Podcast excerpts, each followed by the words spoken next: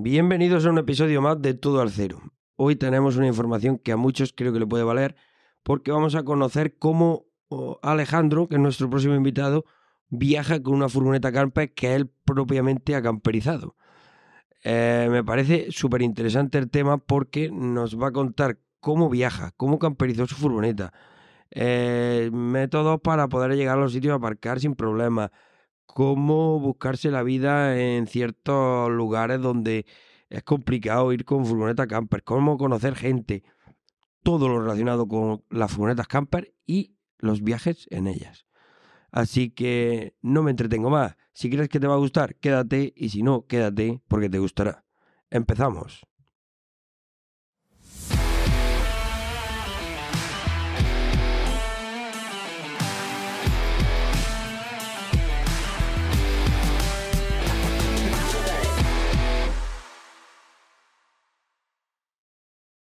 Hola, muy buenas. Hoy estamos otra vez en otro capítulo y como ya he indicado en la presentación del vídeo, hoy tenemos a Alex que viene con la furgoneta todavía caliente de todos sus viajes y quiero que aprendáis de su experiencia y de todos sus viajes en furgoneta, en la cual la tiene camperizada. Entonces, sin, más dilación, os presento a Alex. Hola, buenas tardes, ¿qué tal?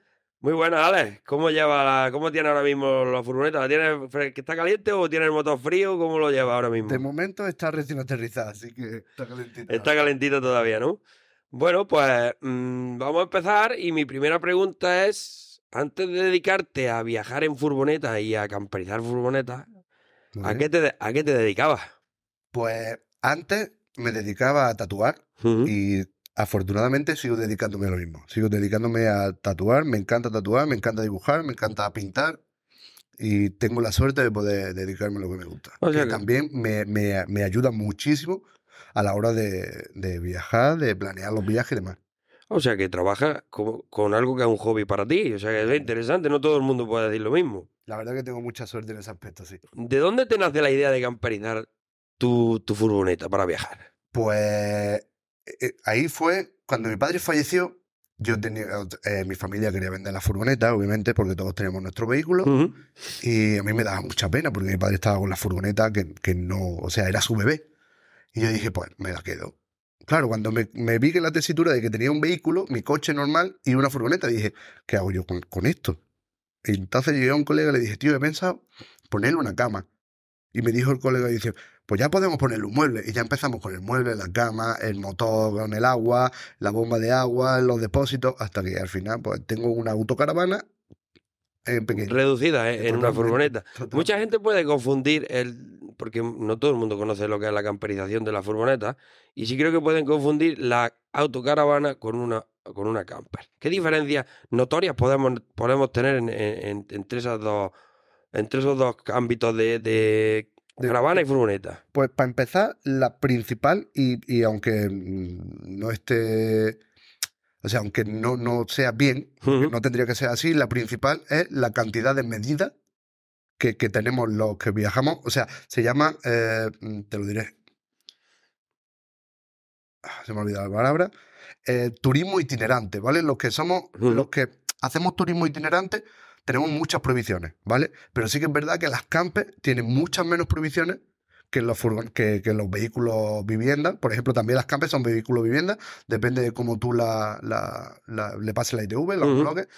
Pero sí que es verdad que la autocaravana, y sobre ya las caravanas, apaguemos, ¿no? Porque las caravanas no puede aparcarlas donde quiera. Las autocaravanas están muy, tienen muchísimas restricciones, muchísimas. Más que la. Claro, al ser tan considerada, la furgoneta está como un vehículo normal, ¿no? Claro. Digamos. Dentro de, sí, Y luego las, las otras están más metidas como para el tema de turismo, vivienda móvil. Efectivamente, sí que es verdad que ya cada día, porque después del COVID hubo un boom, eso es cierto, y después de, de ese boom es verdad que, que- hemos jodido.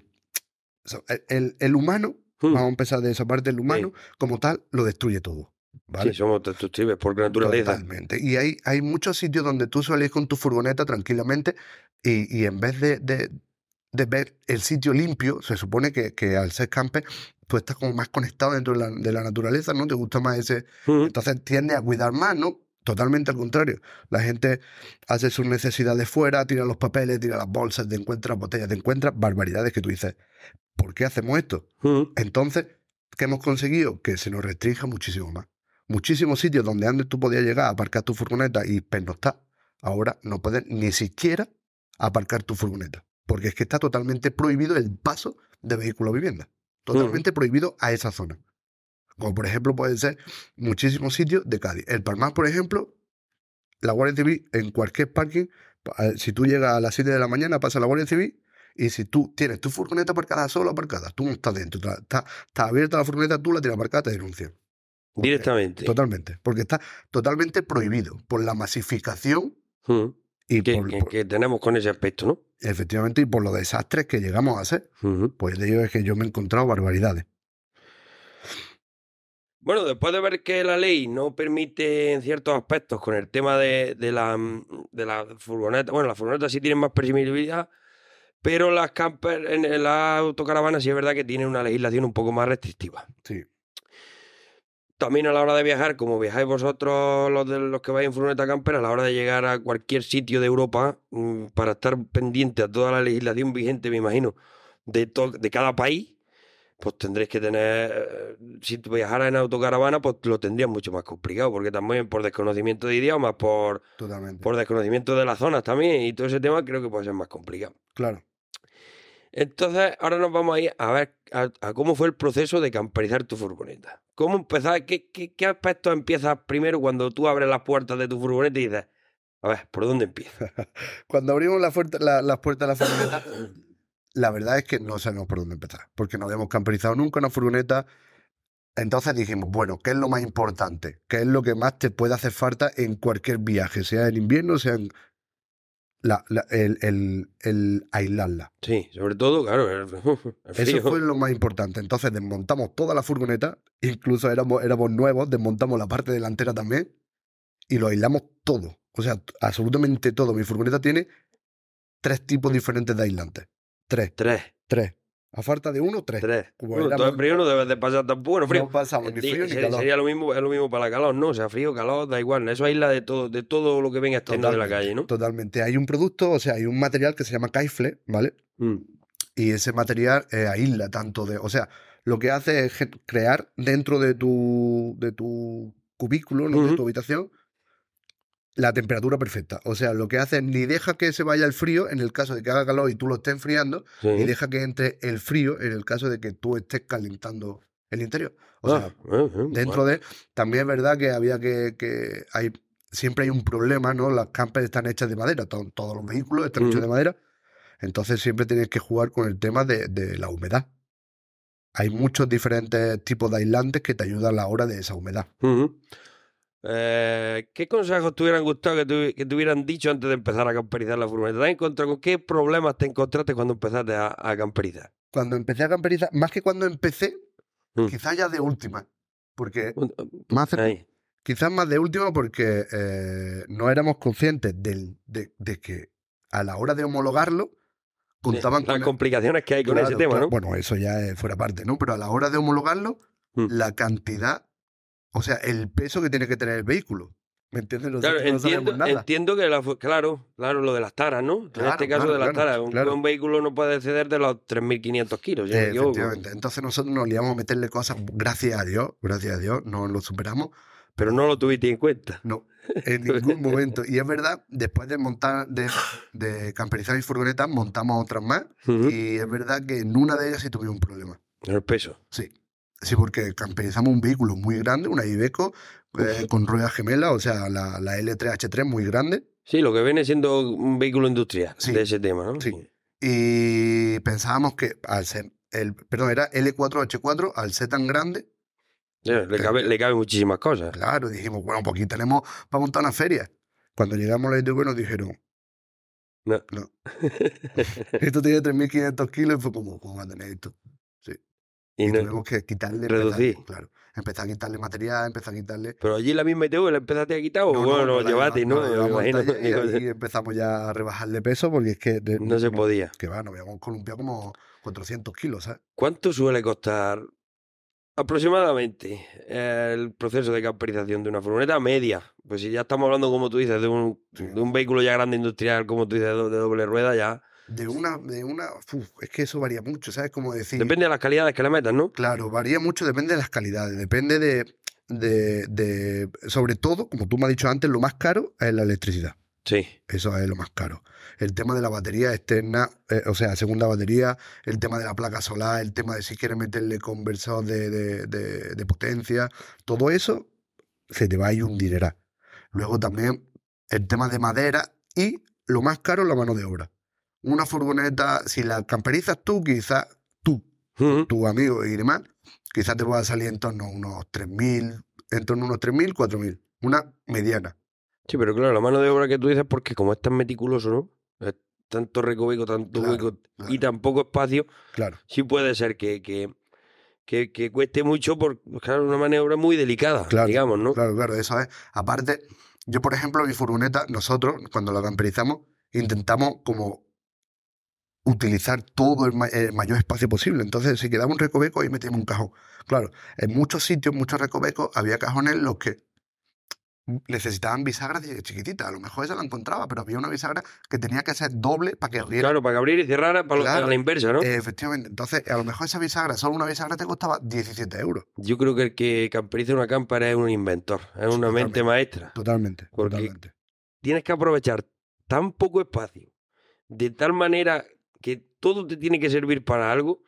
Creo que de verdad el que, mane- el que se pone a camperizar, porque ya muchas que vienen, yo he visto ya en internet que vienen ya Claro. los, los habitáculos ya construidos nada más para tú meterlo en tu furgoneta, si Claro, no me equivoco, incluso- ¿no? Sí, totalmente. Incluso Volkswagen, por ejemplo, pero no quiero hacer Eh, Spoiler, spoiler, publicidad. eh, publicidad ni apología a la marca, pero Volkswagen, por ejemplo, de toda la vida ha, sido, ha venido de fábrica con, con Westfalia. sí, correcto, correcto. Por Westfalia. Entonces tú comprabas tu furgoneta con el paquete ya. O sea, ya, ya hay 200 millones de furgonetas que son todas exactamente iguales. Iguales. Todas. Claro, vienen con el mismo paquete. Todas traen exactamente lo mismo. Y baratos no son tampoco los No. paquetes esos. No, No son al revés, son más caros que, hacerlo a tu medida. totalmente. Bueno, y una vez que tienes la, la furgoneta camperizada, empieza tu viaje. ¿Cuál fue tu primer destino o tu primer viaje? Mi primer viaje, ¿te vas a creer que me fui a tomar por saco? No, me fui a la herradura. Aquí en Muñeca. Sí, en la herradura nos fuimos ahí, con la que por aquel entonces era mi pareja, porque quise vinilarla. Entonces dijimos, no tenemos un taller donde vinilarla, tenemos que probarla porque teníamos que saber cómo pesaba, cómo tiraba, cómo no tiraba, con el peso que le habíamos metido, si el motor funcionaba bien. Entonces dijimos, bueno, yo- nosotros teníamos el taller en Málaga, dijimos, pues de Málaga a Muñeca. Y del tirón. Y del tirón, la verdad que ningún problema y allí, allí todo fue genial y ese fue nuestro primer destino. Por tu estilo de viajar, ¿qué tipo de viajero dirías que eres? ¿Mochilero, familiar, aventurero, cultural o de lujo? Ah, Quitando cuando llega a los destinos, no con la furgoneta. Bueno, pues eh, de todos los que has dicho, todo menos de lujo. De lujo nada, ¿no? De lujo ya sería el que va al hotel, el que va a los restaurantes buenos. Totalmente. De hecho, yo me he criado, mi afición por las campes viene porque yo me he criado de chiquitito en una familia muy, muy, muy humilde, muy, muy humilde, y nuestras vacaciones eran en un camping. Antiguamente, hoy día te vas a un camping y tres noches te valen 500 euros. Sí, pero, pero- porque ahora está en auge, como tú has dicho. Ahora está todo el mundo con su furgoneta o con su caravana o, Claro. o autocaravana llega la- la- allí, como no hay ningún impedimento de legislación, nada más Claro. llega, enchufa y fuera. Y a volar, ya hace tu vida, claro. Pero por aquel entonces, lo, lo más barato era el camping. Entonces, toda mi familia, mis tres hermanos, bueno, somos cinco, éramos cinco, Ujú. íbamos al camping, ¿sabes? Entonces, yo me crié ahí.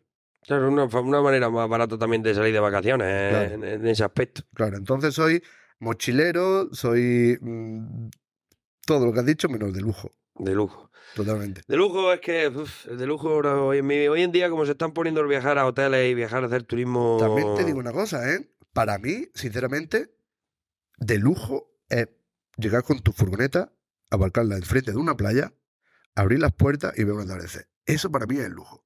Lo que la gente dice, no, me voy a un hotel con la pulserita.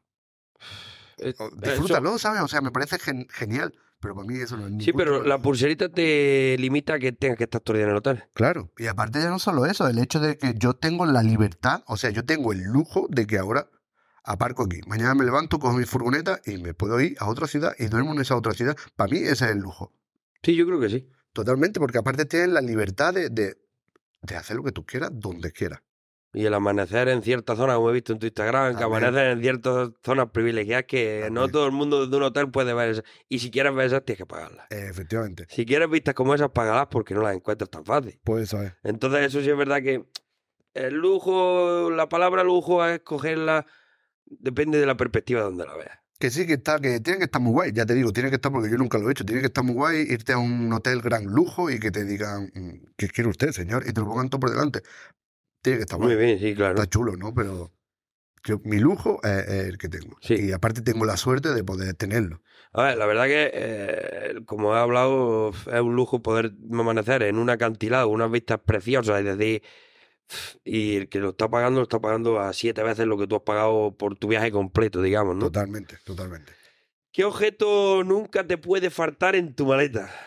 Nunca, nunca, nunca hay dos objetos que nunca me faltan. Hmm, Uno es un botiquín Sí. y otro una navaja multiuso. Nunca. De hecho, tengo diferentes botiquines y diferentes navajas para diferentes tipos de viajes. Ah, sí. Sí. Para cada viaje. ¿Y en qué te vas a para, para preparar un botiquín? De cierta manera, para un viaje con una navaja específica. Claro, claro. ¿Y, y en qué te basas para eso? Por ejemplo, en la furgoneta yo tengo un botiquín, pues tengo un botiquín grande. Tengo un botiquín con absolutamente todo, tanto de que tengo hasta, hasta parches con hialuro de plata para el tema de heridas, infecciones, porque Sí, yo, sí. Soy, yo soy un caótico, yo voy por todos lados, Por todos lados de todo. ¿no? haciéndome, haciéndome polvo, la verdad. Entonces, por ejemplo, a la hora de irme con la bicicleta, yo llevo un kit de primer auxilio básico por si te pasa cualquier cosa, ¿no? Ahora, por ejemplo, me voy a hacer el camino de Santiago con la bici y yo llevo algo mínimo, ¿no? Que me voy a la montaña, llevo otro tipo de, de, de, de kit, Sí. ¿me entiendes? Pues porque pueden ser heridas diferentes. No necesito llevarme un kit, por ejemplo, la bicicleta, de llevarme un kit, yo qué sé, con, con no sabría decirte, con, con geles... Sí, eh, no, no, no, no, no, a ver, que no. Con geles calientes, ¿sabes lo que te digo? El típico, la típica bolsita que la partes porque tienes frío, ¿me entiendes? No, porque la bici no lo necesita, pero sin embargo en la montaña sí que llevo eso, una manta térmica por si te pasa cualquier cosa, ¿me entiendes? Siempre, entonces, para cada situación tengo Tiene, un tiene botiquín. un botiquín con ciertas cosas y la, y la navaja mortioso también con ciertas cosas. totalmente. Eh, ¿Cuál ha sido el sitio o el lugar que más te ha sorprendido en tu viaje? Discúlpame un momentito. Sí. Ahí mejor. Ahí, ahí. Vale. Eh, hay varios. Hay varios sitios que me han sorprendido. Uno de ellos, no lo he contado muchas veces, lo voy a contar. Uno de ellos fue, eh, fuimos a ver, estaba trabajando, ¿vale? Entonces en uno de esos días se me quedó un día libre y aprovechamos ese día para hacer un poco de turismo. Nos dijeron el, un pueblo de Alemania, ¿vale? Se llama Bad Winfen Y... Bueno, total, estábamos allí, terminamos, hacía muchísimo frío y decidimos pues entrar a tomarnos un, café calentito, ¿no? A un sitio. Por aquel entonces fumábamos y salimos por lo que parecía una puerta a un patio. Cuando salimos por ese patio, escuchamos a dos personas correr detrás nuestra gritando, no, no, no, no, no. Y fue como, uy, perdón, pues ya está, nos vamos fuera, fueron los cigarros. Se fue la segunda persona, nosotros entramos, nos sentamos en la barra y le preguntamos, total, entre unas cosas y otras empezamos... que por qué te habían dicho eso, ¿no? Claro. Entonces, como éramos, por acá entonces, no, yo qué sé, sería mm, enero, febrero, no había mucha gente en un pueblo de, de 200 habitantes. El pueblo es precioso, la verdad. Entonces nos empezó a explicar y nos enseñó qué es lo que había pasado. Y resulta, bueno, nos enseñó la puerta, abrió las puertas y había una esvástica nazi, Uf, ¿vale? Y entonces, mira, se me pone el pelo de punta sí, es que. ya nos empezó a contar y resulta que esa casa Era de un alto cargo nazi y en esa casa mataban a los que cogían y, y- y escondían a los, a los judíos. ¿vale? Bueno, pues retiraron como eran una, una unas mesas de estas de recreo, ¿no? Las retiraron y estaban todas las balas clavadas en la pared.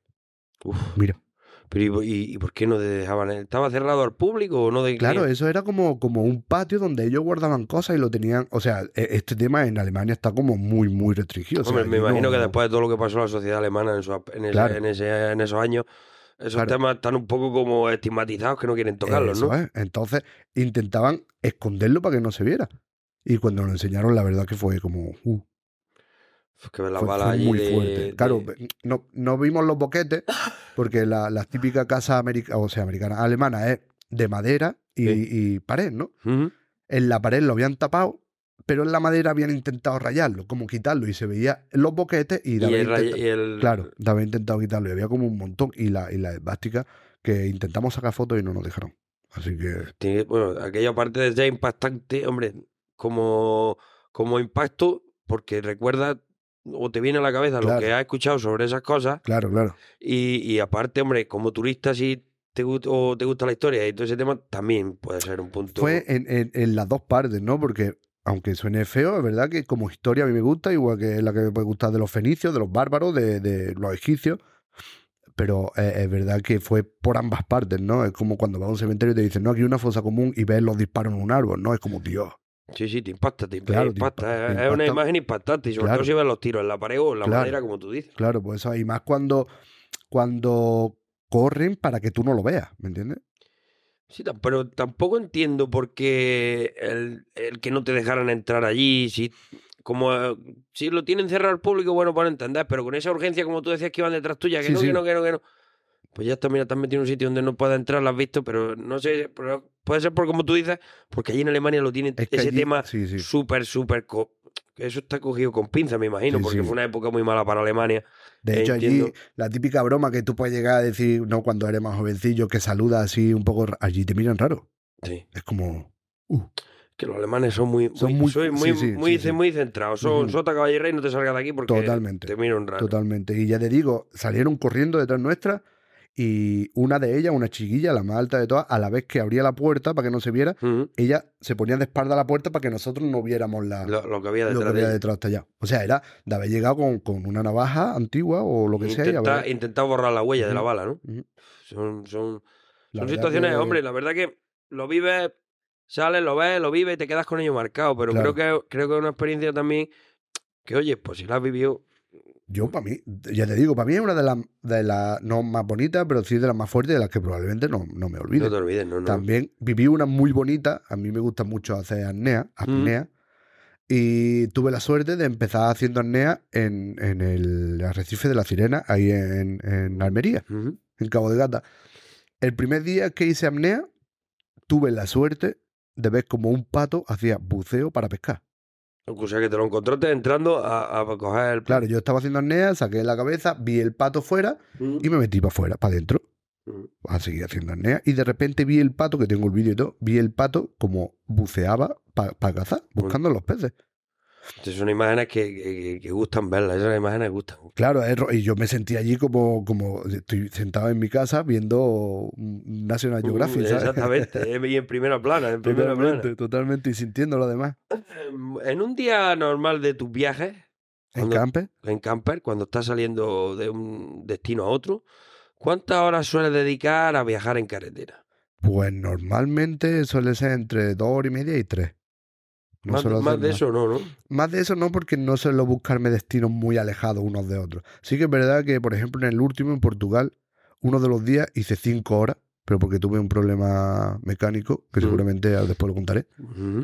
Y, y tuve que dar como volver a un sitio donde estaba para volver. O sea, fue un poco follón. Pero Sí, un, un poco, bueno, pero por inconvenientes del viaje. pues, sí, pero no de, era por normal, tu- de normal a dos horas y media, tres como mucho.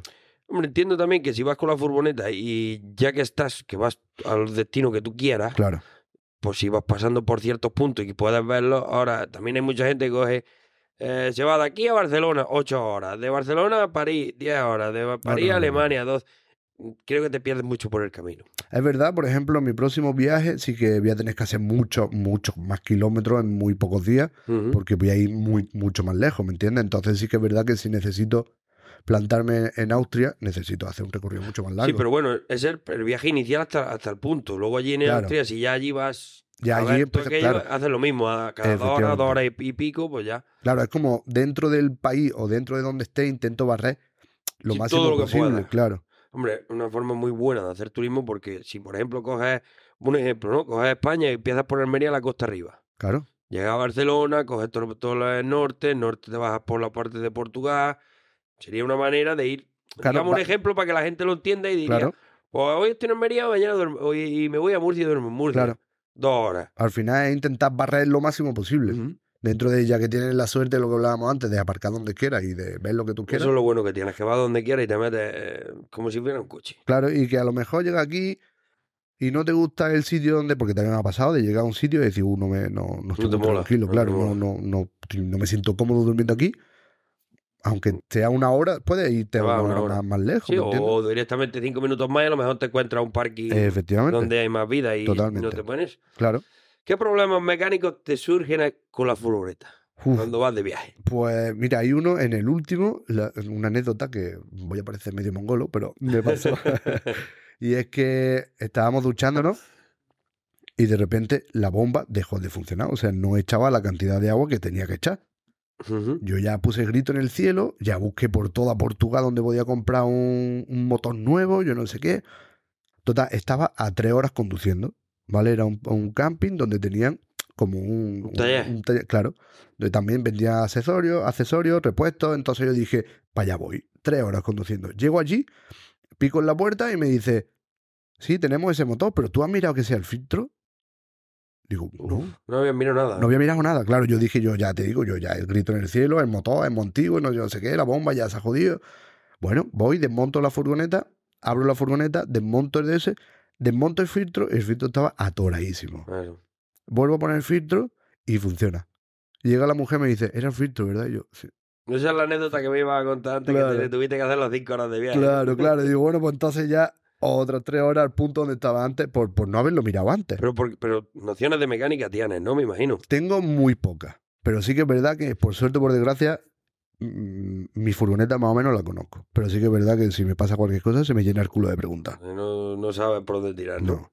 Llevo herramientas como. Llevo herramientas, ¿verdad? Llevo una caja de herramientas para arreglar cualquier cosa. Pero. Y hace poco es verdad que en mitad de un camino se me fue el- un tubo del turbo. Sí, ¿Vale? Uy, me ha sonado muy fuerte el turbo. el turbo. turbo. El tubo del turbo. Y, y me costó una, una vida encontrarlo, pero lo arreglé yo. Tengo fotos todo de, de, de- de grasa, hasta imagínate. Lo arreglamos y seguimos para Y adelante. para adelante. No hubo ningún problema. Como has comentado antes, hay zonas que llegas que dices, "Uf, no me gusta el sitio, bueno, eh, ¿cómo, qué medidas tomas cuando llegas a un sitio así que no te gusta y no te queda más remedio que quedarte ahí? Porque hay veces que dices, bueno, pues me voy y ya está, ¿no? Pero ¿qué medidas tomas en un sitio de esos para garantizar tu seguridad y la de tus pertenencias en, el, en, la, en la camper? Pues hay una aplicación, ¿vale? Que solo necesita un móvil y te hace de, de cámara. O sea, te hace de cámara de videovigilancia. Entonces Sí. yo llego, la pongo atrás, donde, recor- donde recoge toda la furgoneta y la dejo conectada y la puedo ver a través de mi móvil. Lo que está pasando justo en Ah, bueno, que tiene una cámara de vigilancia tú, ¿no? O el móvil, No, no, no, es un móvil. Son Ah. dos móviles. Yo tengo con un móvil, lo dejo puesto, encendido con la cámara y una batería para que no se gaste. Y el otro, con el otro te conectas y vas viendo el vídeo. Puedes mandar mensajes, puedes hablar a través de un teléfono a otro, puedes activar la alarma, puedes mandar tú la ubicación del teléfono Ah, sí. ese a la policía. Sí. Ah, pues mira, pero bueno, será de pago seguramente. No, no. Ah, ¿es gratis? No, no, es gratis, totalmente gratis. Pues mira, es buena, me gusta esa aplicación. Luego, si quieres, luego te la digo, sí, sí. Y luego, pues también, eh, todo el mundo lo conoce, vale muy barato. No quiero volver a hacer otra vez eh, Ah, lo que no nos van a pagar nada. Ya. Los AirTag. ¿Sabes Sí, los los, AirTag? de la- estos los de- de iPhone, sí. Efectivamente, eso es una de las mejores los soluciones. GPS. Sí. Pero eso se lo pone algún objeto, lo deja en la furgoneta por si te roban la furgoneta. lo No. Claro, lo dejas en la furgoneta por si te roban la furgoneta. Sí que es verdad que yo lo metía en el dron, Sí. ¿vale? Porque si tú abres mi furgoneta, a lo mejor no te que llevar la furgoneta, pero sí que es verdad que tú ves el dron y dices, uy, me lo El dron me lo llevo. Claro, pues entonces yo al dron. Hostia, con el dron también te manejas tú. Sí, sí, sí. Tengo ahí vídeos muy chulos del, del dron también. Lo que pasa es que no pude sacarlo en el último, en el último viaje en Portugal, no pude volarlo mucho porque, para empezar, no me sabía la... La la- zona aérea, ¿no? Para claro. poder volarlo. Claro, y segundo, me pilló muchísimo aire todos los días. Todos los días había muchísimo aire. Entonces, en una de esas la saqué, se me fue el dron con una, con una balsa de aire caliente y, y para y ya dijiste, no, dije, mejor no. no, mejor no. Mejor me lo dejo guardadito con el AirTag y a volar. Oye, ¿y ciertos aspectos de tu vida cotidiana como comer, asearte, eh, internet, mientras estás en esos viajes? Porque la, una furgoneta entiendo que no es como una autocaravana, que por lo menos lleva un aseo, Claro. lleva una cocina. eh, ¿cómo, Bueno, ¿Cómo lo gestionas eso? Yo lo llevo absolutamente todo en mi furgoneta. Todo. Lo que pasa que sí que es verdad que al no ser una... Yo tengo una, una, una furgoneta mediana, entonces yo, mi ducha es exterior. Esta que se cuelga. Claro, ¿no? Ah, vale, esa sí, que sí, tú- sí. y yo aún así tengo una cabina exterior que en mi Instagram se puede ver. Tengo una cabina en la que tú te metes, tú te puedes desnudar totalmente y tú cabes en la cabina como si fuera la ducha de tu casa. Entonces tú ahí te duchas, normal. Una cabina desmontable, ¿no? De estas de, eh, de la lona, llevo- que, como las que las cuelgas así, ¿no? O- eh, Bueno, la mía es igual un poco más pro, porque yo en ese aspecto soy un poco más pijo. más, más, ¿no? Sí, y la mía va atada a la vaca y tú lo que haces, se abre. Y al abrirse tienes la... Sí, La se abre y ya, ya se sale entera, ¿no? Totalmente. Y luego, yo, por ejemplo, una cosa que a la hora de hacer mi furgoneta yo dije que no me podía faltar de ninguno de los... e- El aseo, o sea, el váter. Yo tengo un váter químico, Químico. y eso... Te puede llevar la furgoneta entera, pero por favor déjame el váter, ¿sabes? Eh, Déjamelo que yo necesito mi sitio pa- para hacer mis cosas. Así es. Pero bueno, lo del tema de- del váter químico es como que lleva los, el líquido este que no huele los residuos, lo que, ¿no? Sí, eso es lo que te venden. Sí, porque luego... Lleva dos, dos químicos diferentes. Lleva uno rosa, que es para desinfectar lo que es toda, toda la zona donde cae. Y luego dentro, en el depósito, lleva uno azul, que lo que hace es como desintegrarlo, como para que no huela bien. sí. Para- perdón, mal. Mal. Pero claro, a lo mejor las tres primeras no huelen mal. Pero cuando ya ha hecho pipí, ha hecho Ya popó hecho y- tres, veces, cuatro o cinco veces al día. o más, ya Tienes que parar y vaciarlo, porque si no, no... Claro. Creo que es imposible ir con eso en la furgoneta. No, no, aparte.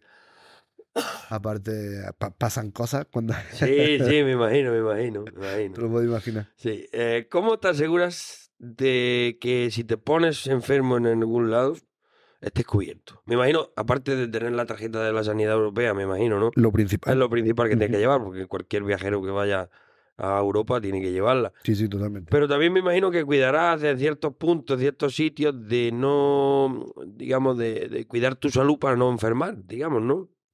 Sí. Sí o no, sí, no, sí, eso es lo que te eh, podría, depende, ¿no? te podría llegar a decir. Sí, claro que lo hago. No, no lo hago. De hecho, el último viaje me puse muy, muy malo. Y cuando empecé a recuperarme, dije, vale, pues voy a seguir. Y me puse aún peor. Y Bueno, tuve que dejar el viaje a falta de cuatro días de acabarlo porque llegué a a 39 y medio de fiebre. O sea, ya te digo, no, ya te digo, es que yo soy muy cafre. Y de meterme en sitios donde me pueden pasar millones Mira, de cosas. Y tú solo. Yo solo. Yo solo con, con, con mi valentía. ¿sabes? Así estoy.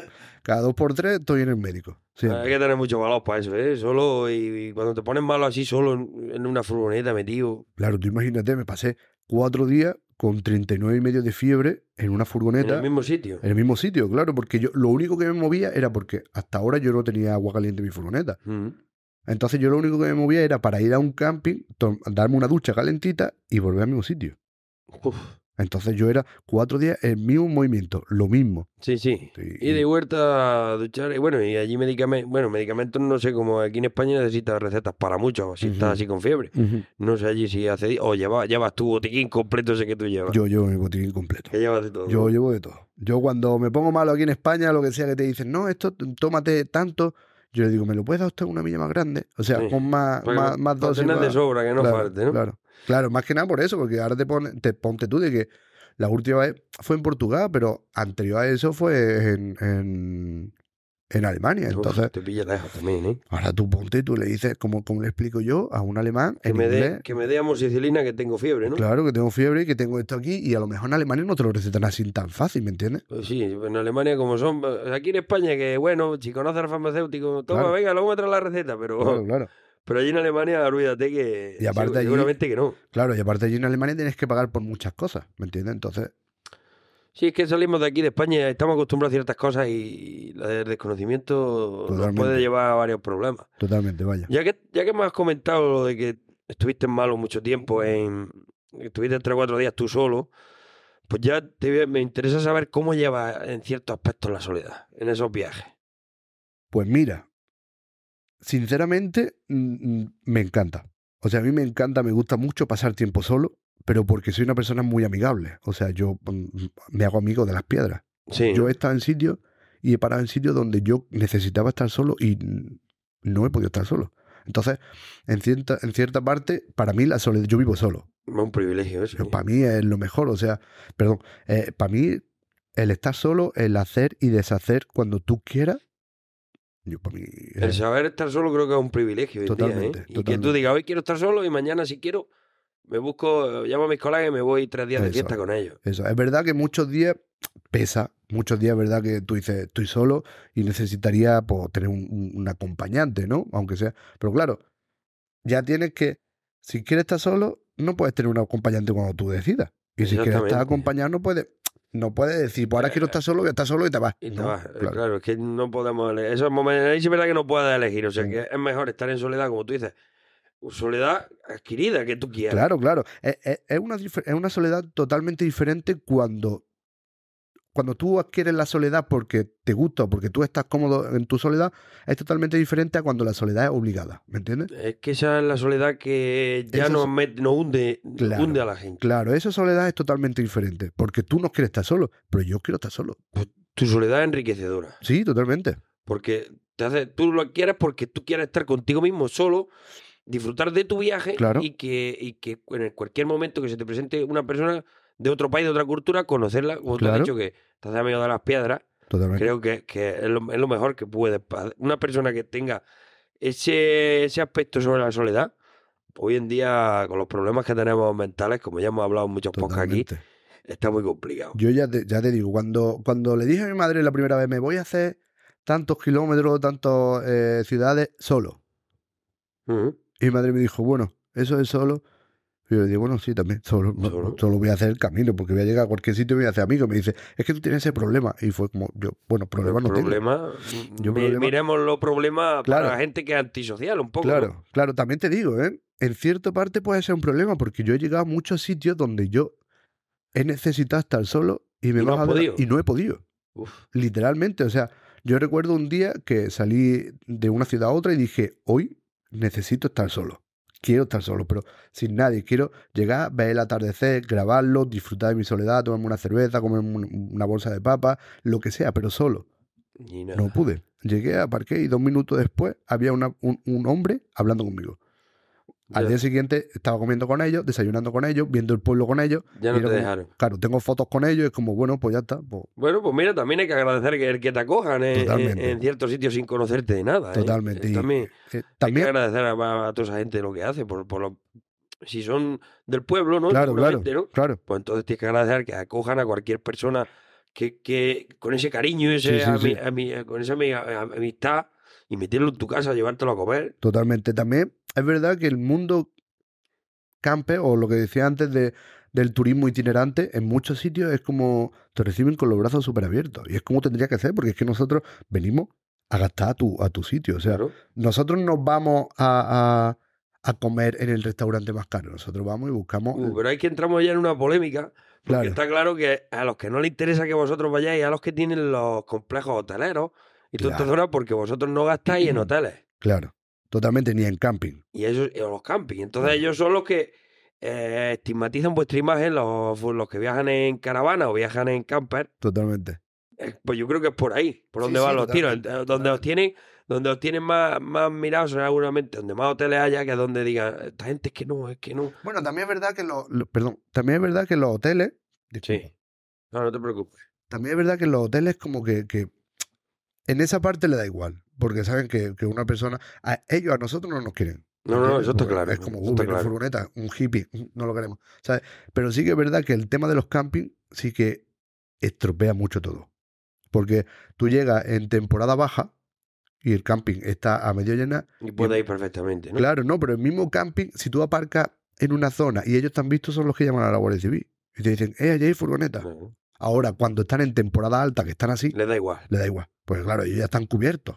¿me Claro, están llenos. Ellos Están ya están llenos. ya le da igual. Ya no llama y ya es como. Es más, he tenido también esa suerte de llegar al camping y decir, podemos meternos y decirnos, no, es que estamos llenos, pero puedes aparcar fuera y si quieres puedes entrar a ducharte gratis o, asear, o asearte gratis. Bueno, que eso pero me también- imagino que eso no lo harán en todos lados, ¿no? No, no, Eso Que- solo pasa en, en ciertos sitios y, Sí. y donde la gente es muy amable. Sí, pero normalmente cuando se trata de un negocio, la amabilidad Mm, se queda fuera un poco. Sí, sí, pero vaya, aún así ya te digo que me ha pasado. He tenido la suerte.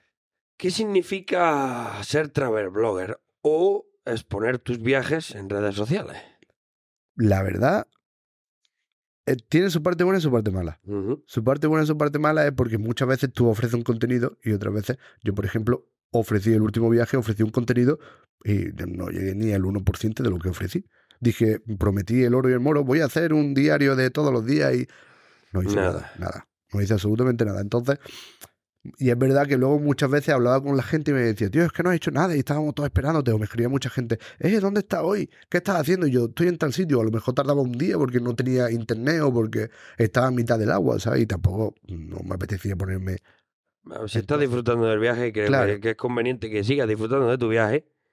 Entonces, y ya se subirá. Lo que pasa es que, claro, si te vas a dedicar a eso, a- si viajas para eso, claro, ya te limitas tú el viaje también. claro, ese es el problema. O sea, para mí el problema es que no encuentro el punto entre el, el voy a disfrutar y el voy a crear. ¿Me entiendes? Porque hay un punto, muy, hay una línea muy, muy fina y es el tengo que generar un contenido, aunque sea un contenido básico, un contenido Un relleno. un relleno, claro, como es que hoy me ha pasado, que eso ahora está muy a la, a la orden, ¿no? Hoy he ido con mi abuela a hacerme mm, Sí. la primera compra mientras mi abuela se cogía esto, yo le he dicho, abuela, y es como, eso no me interesa, ¿me entiendes? Entonces, Eso es mucho relleno. claro, muchas veces el diario, yo por ejemplo, empecé, el primer vídeo, eh, empecé en dos días, era como, vale, primero y segundo día, ¿me entiendes? Ujú. Pero ya llega un punto en el que tú dices, si ahora tengo que hacer tercero y cuarto día, a lo mejor el tercero y cuarto día yo no he hecho nada interesante. Ujú. ¿Me entiendes? Ahora que tengo que hacer Eh, un vídeo de cómo me amanece y te cuento que me ha llovido y no me ha llovido, ¿me entiendes? O el clima está... Entonces, como que- ese punto intermedio eh, en el que creo que todos caen. Eh, Sí, me- porque- pero porque va orientado a... Vale, me gusta viajar y vale, quiero exponerlo, pero Claro. hay un punto donde o disfrutas un poco más del viaje o te dedicas 100% o Eso te dedicas un poco más a exponer lo que haces. eso. Y creo que en ese punto es donde pierde la esencia del viaje. Claro, es que también tú ponte de que yo ahora me he pasado el día, el mejor día de mi vida, ¿vale? Y Mm. gracias a Dios lo he grabado todo. Ahora yo ya llego reventado después de estar todo el día grabando. Y todo el día, por ejemplo, ponte la primera vez que fui me recorrí casi todo el litoral de Portugal con, Ujú. con, con el pádel, ¿vale? Yo lo grabé todo y ahora yo me pongo a crear contenido, ¿vale? Yo estoy solo. Yo, ah, mientras me preparo la comida, me, me ducho, veo la puesta de eso, me tomo una cerveza. Cuando yo termino a las 11, yo no, que no tengo ganas de ponerme a editar un vídeo, Eso, eso es. ¿me entiendes? Y, y ya no solo eso, sino ponte a editar un vídeo, yo no estoy en, en mi casa. O sea, yo tengo una Tener furgoneta. una me- furgoneta, hay que entender mediana. también eso, claro. Claro, una furgoneta mediana en la que no tengo mi ordenador, yo lo hago todo en un iPad, que está muy bien. Pero llega un punto en el que tú dices, es que no me interesa. Te, te, te, te- que te aburre, te cansa, Claro, te, te, claro, pena. Y de- después de todo el día haber estado en ese... Claro, y luego es como después de un día triunfal tienes que encerrarte Eh, a hacerlo, ¿me correcto, entiendes? correcto. Entonces yo prefiero como, vale, he triunfado durante todo el día, pues voy a seguir triunfando. Voy a hasta seguir con mis cosas y ya está, que sea lo que Dios Ya quiera. mañana Dios dirá, claro. Eh, ¿Qué cultura de todas las que has conocido en tus viajes, qué cultura es la que más te ha llamado la atención? La cultura que más me ha llamado la atención, pues, mm, viva, que siga viva, los bávaros. La cultura, o sea, Bavaria, eh, Sí. en- pilla lo que todo el mundo conoce como el Tirol. Sí, A mí eso me flipa. He conocido otras muchas culturas, pero como esa, y es verdad que la tenemos aquí en Europa, pero dentro de Europa es la que, la que más me ha gustado. la que más te ha llamado la atención, Totalmente. Totalmente. Y ahí ya te digo que hay otras diferentes culturas. En Inglaterra hay uno que también vivía allí en Inglaterra, ¿no? Me acuerdo cómo se llaman, pero hay un cruce entre diferentes etnias y la verdad que la, la, la cultura también está muy guay. Pero como la bávara, Ninguna. ninguna. También pre- porque, perdón, también Dime, porque me gusta dime. mucho la cerveza, ¿sabes? Y Ah, bueno, los alemanes, claro, claro, claro, claro. no. Efectivamente. beber cerveza, ¿sabes? Que la pregunta va a dividir para una persona como tú que, que viaja es ¿qué es lo que menos te gusta de viajar? Yo creo que al final todos los que viajamos encajamos ahí. En Y el es, mismo punto, ¿no? sí. Es deshacer la maleta. Deshacerla, pero no la deshaces siempre, es- siempre con expectativa de volver a hacerla, ¿no? Claro, entonces, claro, ese, ese es el problema de que yo, yo por ejemplo, yo ya en mi casa, yo ya no tengo un, un- el típico cajón con todos los productos de... No, De no, higiene. lo tienes preparado todo Yo, en... yo ya vivo en... Yo, mi, mi higiene siempre está en el neceser, siempre. Yo no saco absolutamente nada en el neceser. Yo me, me echo eso durante y lo guardo en el neceser. Porque Porque, sí. en cualquier momento lo coges, lo vuelves a echar a la maleta y un Claro, efectivamente. Entonces, pero sí que es verdad que, por ejemplo, en mi caso, con la, con la cosa del camper, el deshacer la maleta me da mucho coraje, porque tengo que hacerla para deshacerla en tres En pasos. tres ¿me pasos. Es claro. como, Sacarlo de tu casa y meterlo en la furgoneta. efectivamente, entonces son cuatro pasos. La hago, la deshago, y luego cuando vuelvo la tengo que deshacer, o sea, la hago, la deshago para volver a hacerla dentro de la furgoneta, ¿me entiendes? Sí, que básicamente es sacarla de un armario y meterla en el de la campa. Claro, y entre, to- todo eso lleva, parece una tontería. Un rato, pero es de la puerta, es bajar la puerta de tu casa y, y montarla, tiene un- es nada, pero te da coraje. Eh, Totalmente. Pero vaya, ya te lo peor, el deshacerla. Totalmente. Con Totalmente. diferente. ¿Qué lección es lo que, la, qué lección es la que más has podido aprender en un viaje? O sea, la- la- digamos algo que hayas aprendido en un viaje que se te ha quedado marcado. Lo que eh, es muy sencillo. Y es que planeé lo que planeé y como lo planeé, Te no da te va igual. a salir. Te da igual, ¿no? No, no, no es que me da igual, sino No digo que, que te da igual planear, pues tú ya llegas a la idea de que te da igual planear totalmente. porque dices, Es si al que final va a salir lo que yo lo que, lo Claro. que el otro quiera, ¿no? Claro, es lo que te contaba antes de, de, de que, de, que- de llegar y decir, vale, hoy voy a hacer de tal sitio a tal sitio y necesito estar solo. Voy a buscar un sitio donde estar solo. Y no lo encuentras. Y no lo encuentras. O has llegado y tú dices, vale, aquí hay una furgoneta, me voy a poner súper lejos para, para no tener contacto, ¿sabes? Y ahora justo en medio llega otra y, y ya es súper colega. Y Ya, dices, tío, ya ha llegado un punto de que, mira, no voy a planear porque por más que planeé, al que sea final, lo que Dios quiera. claro, al final, por más que planeé, no va a salir nada. Es que tienes que verlo desde esa perspectiva, porque Totalmente. si, si llega a un sitio y quiere una cosa y ahora te aparece lo que tú dices, cualquier persona, pues dices, pues ya está, no, no mira, que sea lo que Dios quiera, vamos Claro, a vivir claro. el viaje como venga y ya está. Y al final, por ejemplo, en Nazaret me pasó que yo llegué, aparqué muy lejos, ¿vale? Aparcó otra, una familia, creo que fue inglesa, no lo sé, con una caravana muy grande, y había un hueco, pero no, no un hueco grande. Bueno, pues, ese día yo tenía muchísimas ganas de estar solo, no quería hablar con nadie, no quería... Justo llegó una pareja de Vizcaya, creo que fue, y yo le dije, digo, mira, si yo echo la furgoneta un poco más para allá, tú te puedes meter, ¿vale? Yo ese día quería estar solo, ¿vale? Bueno, pues me dieron las 6 de la mañana en Nazaret Hablando con ellos. a- un- pues, en el pueblo, comiendo, cenando, tomando una cerveza, las 6 de la mañana. Y yo decía, pues si yo quería estar solo. Se cambió todo en un momento. Totalmente, por eso digo que al final planeé lo que planeé. Y ya te digo que yo a ellos me decían, vámonos al pueblo. Y yo, no, no, no, yo, no, no, no, que te venga, no, no, no. Y yo, que no, que no. Al final en el pueblo. Así que planeé lo que planeé, al final, Nada, nada. nada. Bueno, ahora vamos a entrar en un tema más en la actualidad, como son las redes sociales. Ujú. Y sí me gustaría saber, porque he visto que haces muchas veces retos, Sí. retos. Entonces, ¿cómo decides hacer esos retos? Pues mira, el último que fue, me puse un- un- una cantidad muy, muy pequeña para, para pasar el día a día y otra muy, muy pequeña, relativamente pequeña para la gasolina. Yo eso lo decidí porque, por suerte o por desgracia, yo soy tatuador. Todos sabemos lo que un tatuador más o menos no puede, puede conseguirme. Es verdad que yo soy musibarita y trabajo muy poco, por decirlo de alguna manera. Pero soy tatuador, entonces yo tengo la mala costumbre de que llego a cualquier sitio y lo que quiero me lo compro. Sí, ¿no? ¿Me entiendes? Entonces, al final eso, yo no, no. Llegó un punto en el que yo dije, yo esto tengo que cambiarlo, yo tengo que aprender a ahorrar, tengo que aprender a llevar mejor mi economía. Entonces, me propuse ese reto para aprender, o sea, para obligarme a no llegar aquí y decir, vale, uy, una cerveza, venga, me la bebo. Eh, ¿Cuánto vale cenar aquí? 70 euros, ¿me entiendes? Sí. Me voy a comprar un, un menú de, de cualquier de- hamburguesería De, de 20 euros. de 20 euros. Sí. No, porque a lo mejor con esos 20 euros yo puedo comer tres días. Entonces yo dije, me voy a poner 10 euros diarios. Y eso es lo que hice. Empecé la- los 10 primeros días, muy bien. Ya de ahí para adelante pasé más hambre.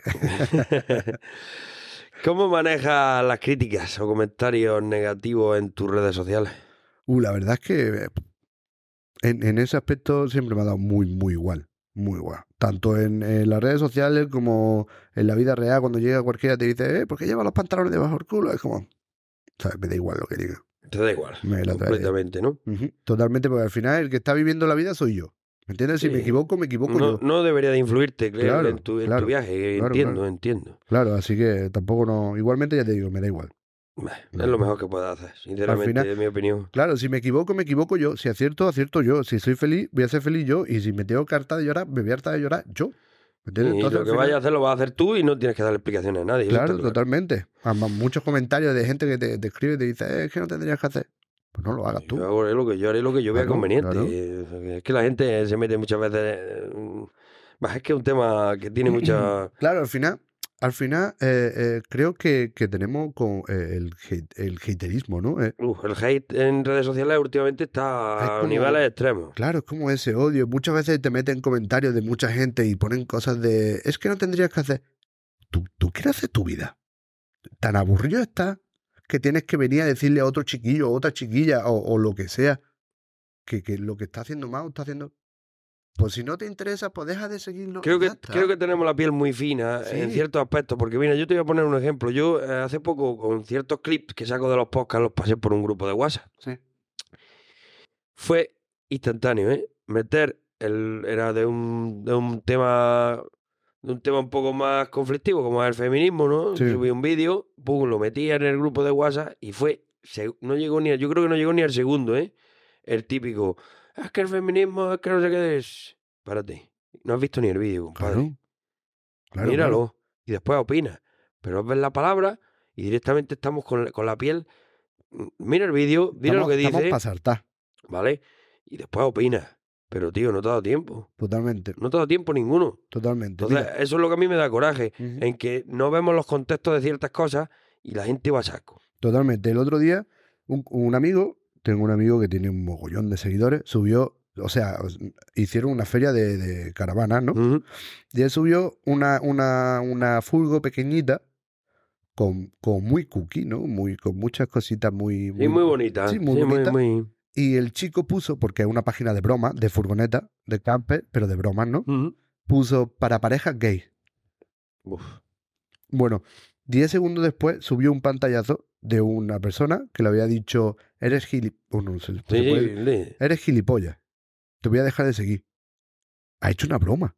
O sea, para parejas gay, para es que, es que ha dicho pareja gay, para mí, yo Uh, el humor, el humor hoy en día está también. Si, Pero- no- si nos vamos a los años 80, donde el humor era muy negro, yo Sí. creo que ese humor hoy no sobreviviría ni No, no, no, pero es como para pareja gay. O sea, ¿qué diferencia hay entre que hubiera dicho pareja gay o, o pareja hetero? O LGTBI. O LGTBI o, o cualquier otra historia.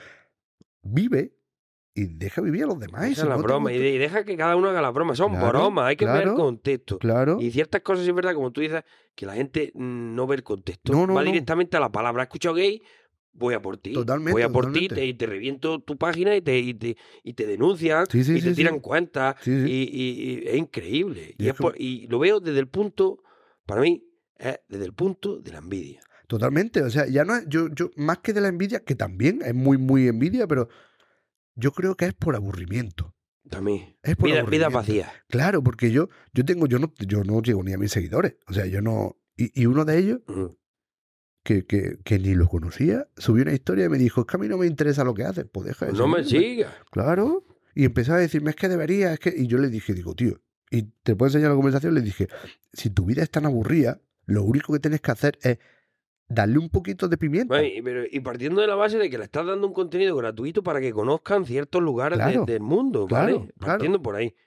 ¿Vale? Pues yo, por ejemplo, a mí me pasa mucha gente es que no me gusta. No lo miras, tío. No te, no me gustan, no te gustan mis podcasts. No lo veas, yo no te estoy obligando. Estoy dando una información, ¿vale? Gratuita. que creo que puede servir para mucha gente. Totalmente. Y no tienes por qué venir a. Ahora, por ejemplo, tú, hay alguien que quiere camperizar una camper y no sabe cómo o qué me, cómo tiene que empezar, cuánto puede costar, Claro, claro, o claro. cómo puede viajar. Coño, pues ya está, no te interesan las campers, pues no lo veas. No lo veas, claro. Pero no me tan- critiques. Claro, claro, es tan, fa- es tan fácil y básico como eso. Y después es que no sabe la gente el trabajo que hay detrás de todo esto. Que tú subes un vídeo de una puesta de sol con tu música, tú... pero eso lleva un rato hacer el vídeo, editarlo, posponer, postproducción. Ya. eh, no es... Y que eh, no te entre nadie en el plano, ¿sabes? Como. buscar yo- el sitio perfecto. Claro, eh, claro. eh, Ahora no- muevo la furgoneta para acá para poner la cámara, ahora muevo la cámara, ahora la tomo aquí, ahora viene esta persona, una persona que no conoce de nada y está, o sea, tiene total libertad de moverse. Y tienes que llegar y decirle, Eh, perdona. Perdóname, hombre, que es que me has pillado que estoy pillando el vídeo para acá, claro, para allá. claro, claro. Y, ahora- Pero es lo que estamos hablando. La gente se cree que tú te levantas la furgoneta, haces así, Sí, sí, y y, ya así, está. y ya está, y ya subió el vídeo, le pones una música. No. Y ya está. Claro, y luego te llega el, el- el- la persona mm, Sí, equivocada y te dice, tío, es que nada más que hace subir puestas de eso. Pues tronco, te estoy regalando una puesta de eso en un time lapse en, en, en Portugal, en Oporto. O sea, y tú, que estás en tu vives, casa. y tú vives a lo mejor en un cortijo en mitad de la sierra que no ves nada más que un árbol allí en medio. Claro, que no te gusta, tío, pues no me sigas. Pero que mínimo que tampoco me tengas que tirar hate, ¿no? En plan, eh, es que solo subes puestas de eso, tío, es lo que me gusta. y Ah, hago lo que me gusta. A ver, yo entiendo el hate, lo entiendo en muchas páginas que, que tengan mm, tonos políticos, que tengan tonos mm, críticos con el feminismo, con el LGTBI, con temas que sí, Sí. crean polémica, ¿vale? Pero eh, en ciertos aspectos como el tuyo, que es mostrar países, viajes y lo que mm, no entiendo el hate por esas cosas. Igual que, igual que yo mm, po- doy una información. Yo no, yo Sí, sí. la- la- las opiniones no son mías, son de mis invitados, como ya le he dicho más de una persona. Eh, si no te gusta, pues no lo veas, pero el- la opinión no es mía, es mis invitados que son los protagonistas. Claro. Directamente, cuando veas a un invitado que no te guste, o el, o el- o el tema que antes de empezar el vídeo lo pone, no, No lo, veas. no lo veas. Claro, pero también es que estamos en una época en la que tenemos como, como millones de opciones, ¿no? O sea, eh, eh, nuestra mejor opción es hacer swipe, swipe, creo que se llama, para arriba en la pantalla y lo que no nos gusta. Jetear. Pero luego no eres capaz de darle me gusta, No, si te gusta. exactamente. Y eres capaz de verlo como cuatro o cinco veces, reírte, enseñarlo, mandarlo. Mira qué vídeo más guapo, mira que esto, pero, Pero no le pero gusta. ayudar no. Siempre, Claro. siempre eh, vamos a hundir a esta persona. Claro, claro. Entonces, como eh, entre el aburrimiento, el, el- el odio, también es que vivimos en una sociedad en la que todo hay odio. O sea, tú sales a la calle y la gente se esconde para darse dos besos en la boca, pero sin embargo se parten la cara ahí, en mitad de, de una plaza, a rebosar de, de chavalillos con siete años, y se están partiendo la cara ahí. La doble moral de las cosas siempre. Y tú dices, ¿pero qué está pasando? Pues todo eso está en las redes sociales. Sí, sí, sí. Está Totalmente. implementado, pero no, no, es que ha salido de las redes sociales, ha salido a la calle. Sí, sí, totalmente, totalmente. ¿Vale? Lo que se promueve en redes sociales lo están sacando a la calle. Y eso es lo que está haciendo que seamos una sociedad malamente hablado, para mí, bajo mi punto de vista, una sociedad de pandereta. Sí, totalmente, es lo que somos. Nos basamos en lo que dicen y hacen en redes sociales. Totalmente, No tenemos iniciativas propias ya como sociedad. totalmente, así es. Así es. Totalmente Lo que, perdidas. lo que hace uno lo tengo que hacer yo. Si ha triunfado, lo hago yo. Claro, y lo tuyo de los viajes. Pues voy a ir a este viaje porque han ido siete influencers a ver ese sitio. No, no, no. Y yo te voy a decir una cosa. Yo he salido muy desengañado en ciertos viajes, ¿vale? Por, por ver. mm, si no te vienes muy lejos, Mykonos, Sí, ¿vale? Todo el mundo Mykonos, fiesta, Ibiza, aquello como Ibiza. va. Pues mira, fui y aquello, para mí, ¿eh? la mierda más grande de viaje que he hecho en mi vida. Te lo digo así de claro, ¿eh? Qué feo aquello, tío. Qué caro todo. Sí, sí, sí. Y aquello parece que va, sin menospreciar Almería, ¿eh? pero como si fuera un- a, un- a una playa de estas, de estas que están metidas, que no están habitadas. Sí, sí, una, algo ahí perdido natural. de- Un desierto, muchas piedras y la playa. Pues eso es Mykonos, tío. Y claro, ves esas imágenes que salen de fiestas ibicencas, de fiestas de gente con dinero. Va. Escúchame, y llegué y digo, Al final lo que, me asusté de ver aquello, tío. Digo, he venido aquí con la pasta que vale esto, es lo que te venden. porque lo he visto que todo el mundo sube fotos, que está muy guapo, ¿eh? Me desengañó totalmente, tío. Es lo que te venden. O sea, al final las redes sociales es lo que te venden. Total. Y ya te digo, yo salí muy desengañado de- en ese aspecto, ¿eh? Sí, sí, sí. Eso pasa millones de veces. Yo, Muchísimas total. veces. Mira, lo harto, ahora que estamos hablando de redes sociales, ¿eh? Es el debate que hay ahora en, la, en el Instagram, en subir tantas cosas, es que algunos destinos se ven saturados de, de viajeros que buscan la foto, el vídeo perfecto, el sitio perfecto. ¿Crees que las redes sociales están dañando muchas veces algunos destinos turísticos?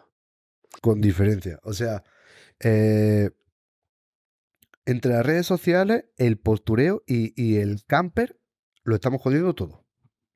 Totalmente. Porque sitio, está, es verdad que, que hay mucha información y eso es de agradecer de que tú, a mí, por ejemplo, en mi caso, yo he descubierto muchos sitios a través de Instagram, a través de TikTok. ¿Me entiendes? Pero también esos mismos sitios que yo he descubierto, los he descubierto cientos y cientos de personas. ¿Qué pasa? Lo que, lo que conseguimos es que, por ejemplo, en Portugal, en el Algarve, todo el mundo dice, oh, el Algarve, el Algarve.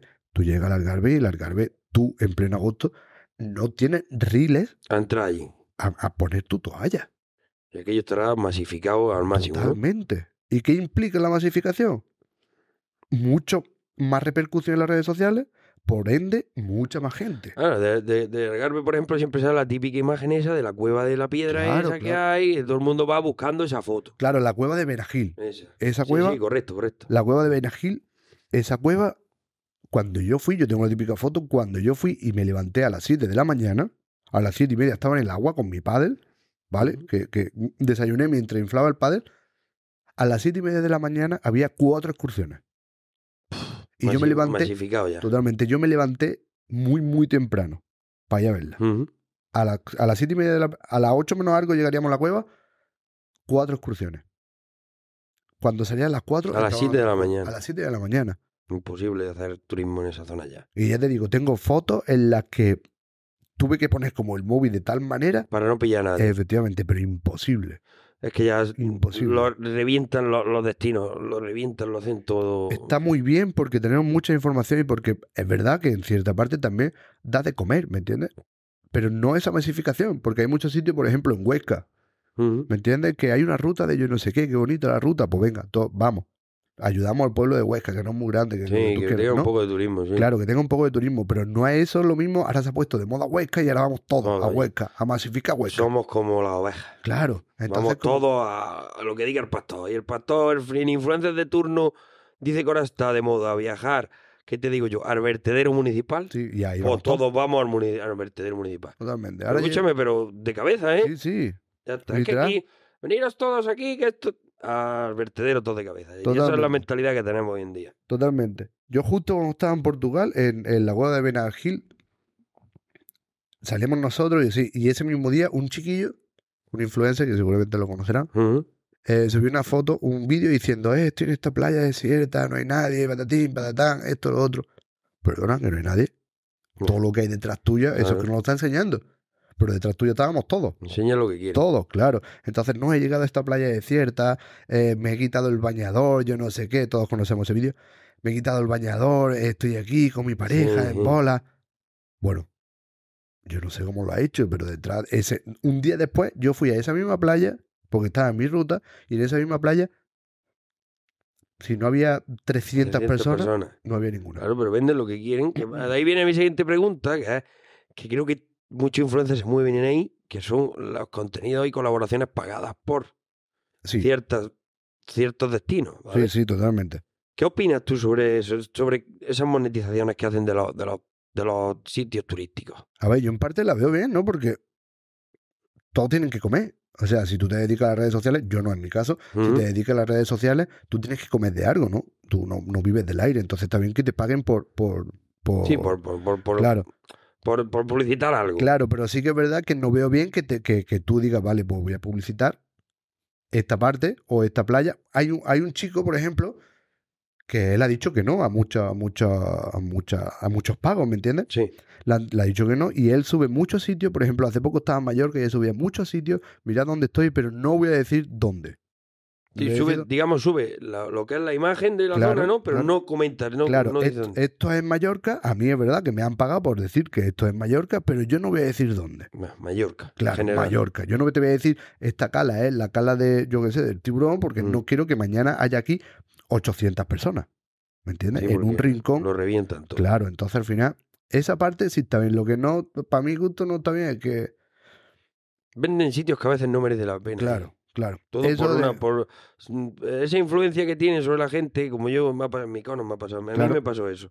Ves muchos influencers van allí, claro, pero todo pagado, no hoteles de lujo, las fiestas te las pagan, Claro. te las ponen, te lo ponen todo para dar esa imagen idílica que no tiene nada que ver Claro. con ese viaje. A mí hay una cosa que me toca mucho la moral y es el hecho de que porque tú tengas 16.000 seguidores, tú llegues, por ejemplo, un caso que me pasó en Austria, que tú llegues, quieras hacer, uy, perdón, quieras hacer, entrar a un gimnasio y te encuentres, yo me encontré a dos influencers españolas, ¿vale? Una con 16.000 seguidores y la otra no llegaba ni a, ni a 5.000. Y le regalaron el mes. Y yo llego allí a Austria y le digo, no, es que yo vengo para tres días, ¿vale? Tres días son 40 euros. Bueno, y yo dije, pues que ellas enseñan vídeos donde. Pero bueno, que te estoy diciendo una cosa: que 5.000 seguidores y 16.000, como influencer, todavía le queda mucho para llegar, ¿eh? claro, pero bueno, aún así a lo que voy es,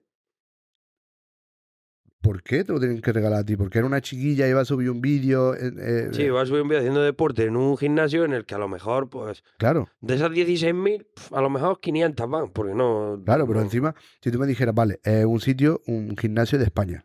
Sí. de donde yo soy, vale, ahí lo entiendo porque tú necesitas atraer gente de tu, de tu zona, ¿no? Pero en un sitio donde no te conoce ni Dios, donde probablemente no tenga No vaya nadie de tus seguidores. En Austria, claro, porque ella tiene que tenerlo gratis y yo mm, pagado. O en el caso que fuera contrario, porque yo tengo que tenerlo gratis y ella pagar. No lo entiendo. Eso es lo que a mí no me gusta, ¿me entiendes? Eso no. La verdad que tienen doble aspecto en ese, en ese caso, porque ciertas personas sí y ciertas no. y- Claro, Y, realmente a ellos no les va a beneficiar de nada. El que una persona española vaya en Austria a un gimnasio y lo promocione con la gente de España. Claro, ¿Qué va a coger la gente un avión para ir a tu gimnasio? No, un obviamente poquito no. complicado, ¿no? claro, pues eso es que hay cosas que no entiendo, igual que otras sí la entiendo y otras que no la entiendo. No. Es que lo de las redes sociales hay un punto en el que dices, no, no entiendo No. por dónde va esto. No, no, no. Aparte que son muy complicadas, ¿eh? Son complicadas. Porque redes sociales, para gente que, que creamos contenido como nosotros, que no nos metemos en polémicas, que hacemos un contenido más informativo de todo, es como no pagues, te escondes. Bueno, aparte de que te esconden, eh, que, que- que no, que no va a ningún lado. No, que simplemente o pagas o te escondes. ¿Por qué? Los únicos seguidores que tienes son tu gente. Totalmente. ¿vale? Y a partir de ahí no te muestra en ningún lado. Y si te muestras porque otra gente ha compartido de tu gente con otro, pero te limita, ¿no? Totalmente. No deja que tu vídeo salga o tus cosas salgan en otro lado. Entonces yo creo, yo creo que debería de, de, de valorarse mucho eh, el trabajo de ciertas Sí. personas que por no tener dinero o no tener tiempo a hacer promociones, porque las promociones no son baratas, ¿eh? No, no, no. no. Yo, por ejemplo, podría coger y meter en YouTube, en Instagram, en TikTok una promoción que ellos te aseguran que te van a dar 14.000 vi- visualizaciones y que te van a dar tanto me gusta y tantos seguidores. ¿Por qué te lo aseguran?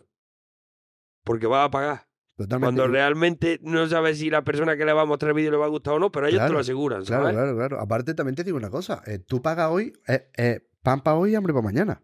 Sí, Tú totalmente. pagas hoy y mañana si no pagas no te van a, te van a mostrar mucho menos. Te, van a- te- te echan para abajo. Tienes Claro. que tener una constante. Para que tú salgas y tengas ciertos seguidores, tienes que estar pagando, aunque tu Totalmente. contenido sea de calidad. Y en cuanto ven que tu contenido es de calidad y no pagas y, y subes un poquito, te, te, te, te echan al hueco Claro. oscuro, como digo yo, Claro.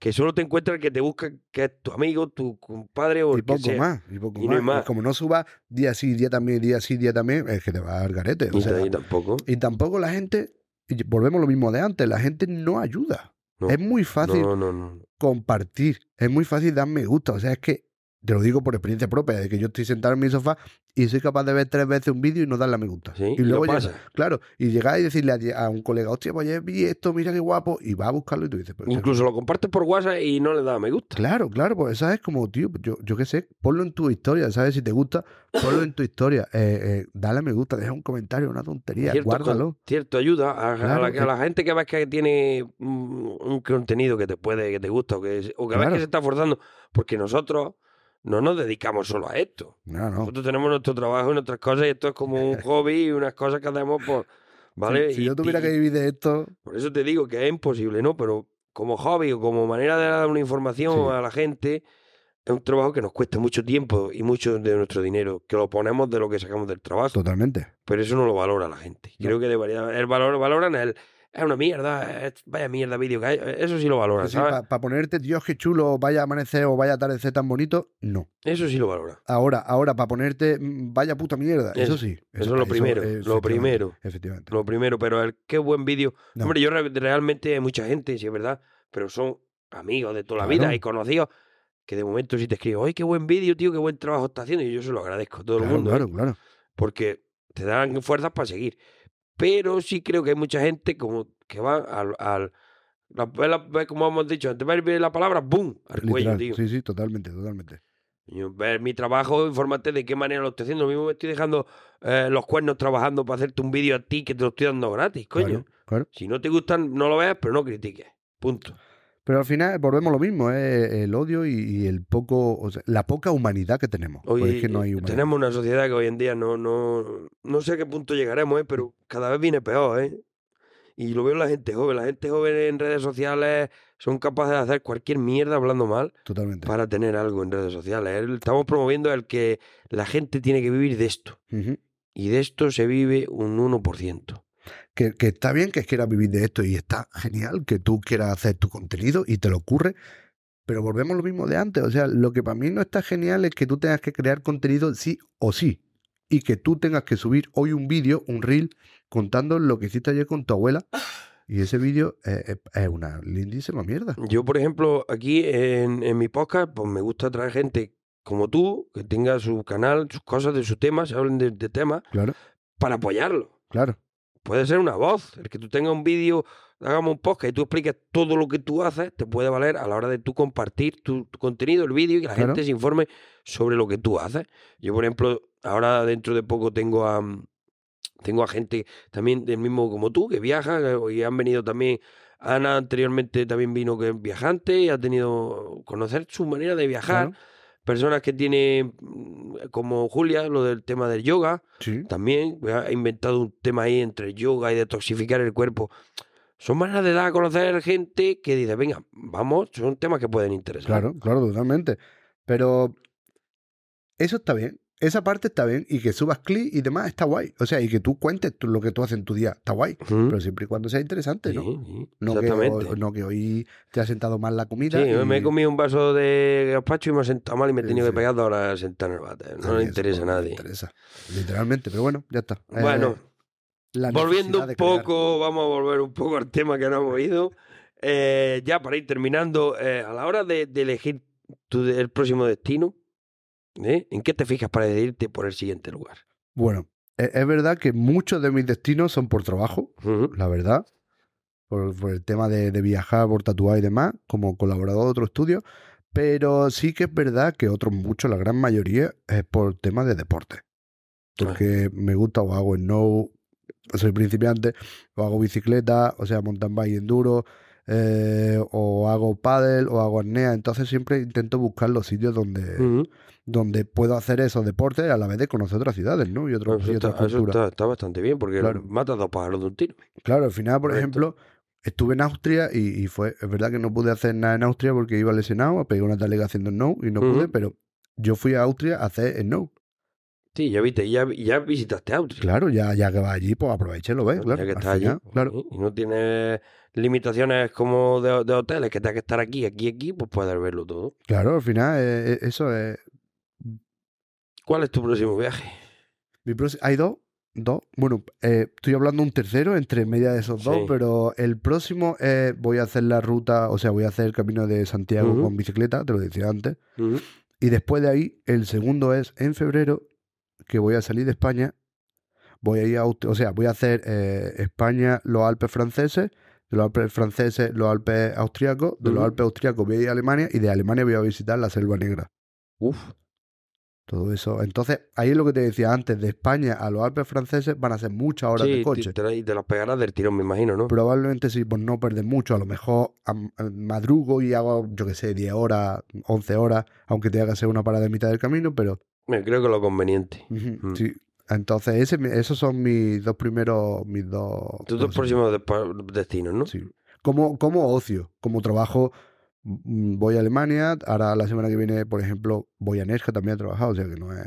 Sí, bueno, pero que lo, lo vas configurando todo sí, para sí. que te valga tanto como para viaje como Eh, turismo. efectivamente, totalmente, vaya. ¿Qué sueño de viaje te queda aún por cumplir?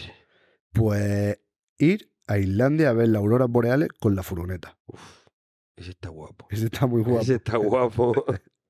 Ese ese es el sí, sueño que, ese me, que me falta. ese está guapo, tío. Ese sí me gustaría a mí también hacerlo. Totalmente. Lo que pasa es que el llevarme la furgoneta de aquí son muchísimos kilómetros, por lo tanto requiere mucho tiempo, requiere mucho dinero y pasar la furgoneta a, a Islandia, a, Islandia eh, a través Por del el ferry. tema de contaminación. Bueno, no sé si por ahí tendrá. También, pero el- el- el ferry vale muy caro y son muchas horas. Entonces al final tiene que ser un viaje muy largo. mm, Sí, muy, muy bien organizado. sí, ¿no? muy bien. Sobre todo eso.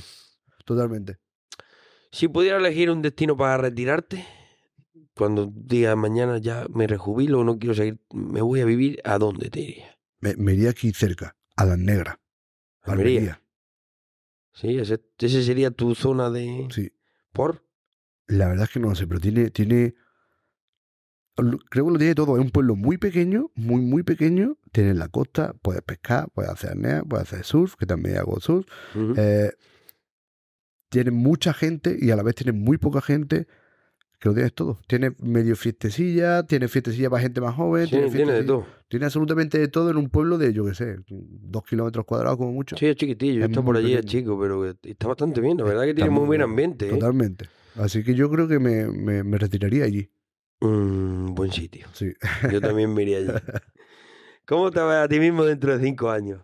Dios, pues Dios quiera, Dios quiera que con una furgoneta 4x4 Más grande. mucho más grande y ya y pues sigui- siguiendo con lo tuyo, ¿no? sí, siguiendo con lo mío y ya pues dando vueltas alrededor de Europa, aparcando donde tenga que aparcar y a trabajar una semana, dos y seguir en ruta. Y viviendo la vida en, en, En ruta. En, ruta. Totalmente. Pues yo te voy a dar toda la fuerza y todo el ánimo que puedo desde aquí para que Muchas sigas con tu proyecto. Y la verdad que muchas gracias por haber estado hoy aquí contándonos tu vivencia, contándonos tu opinión y, y que sigas por adelante. Y soy fiel seguidor tuyo que Lo te sé, sigo, lo ¿eh? sé, lo sé. Que lo sepas. Así que muchas gracias, Muchas Alex, gracias, muchas y gracias que estamos en contacto. Perfecto. Muy bien, muchas gracias. Muchas gracias. Hasta luego. Hasta luego.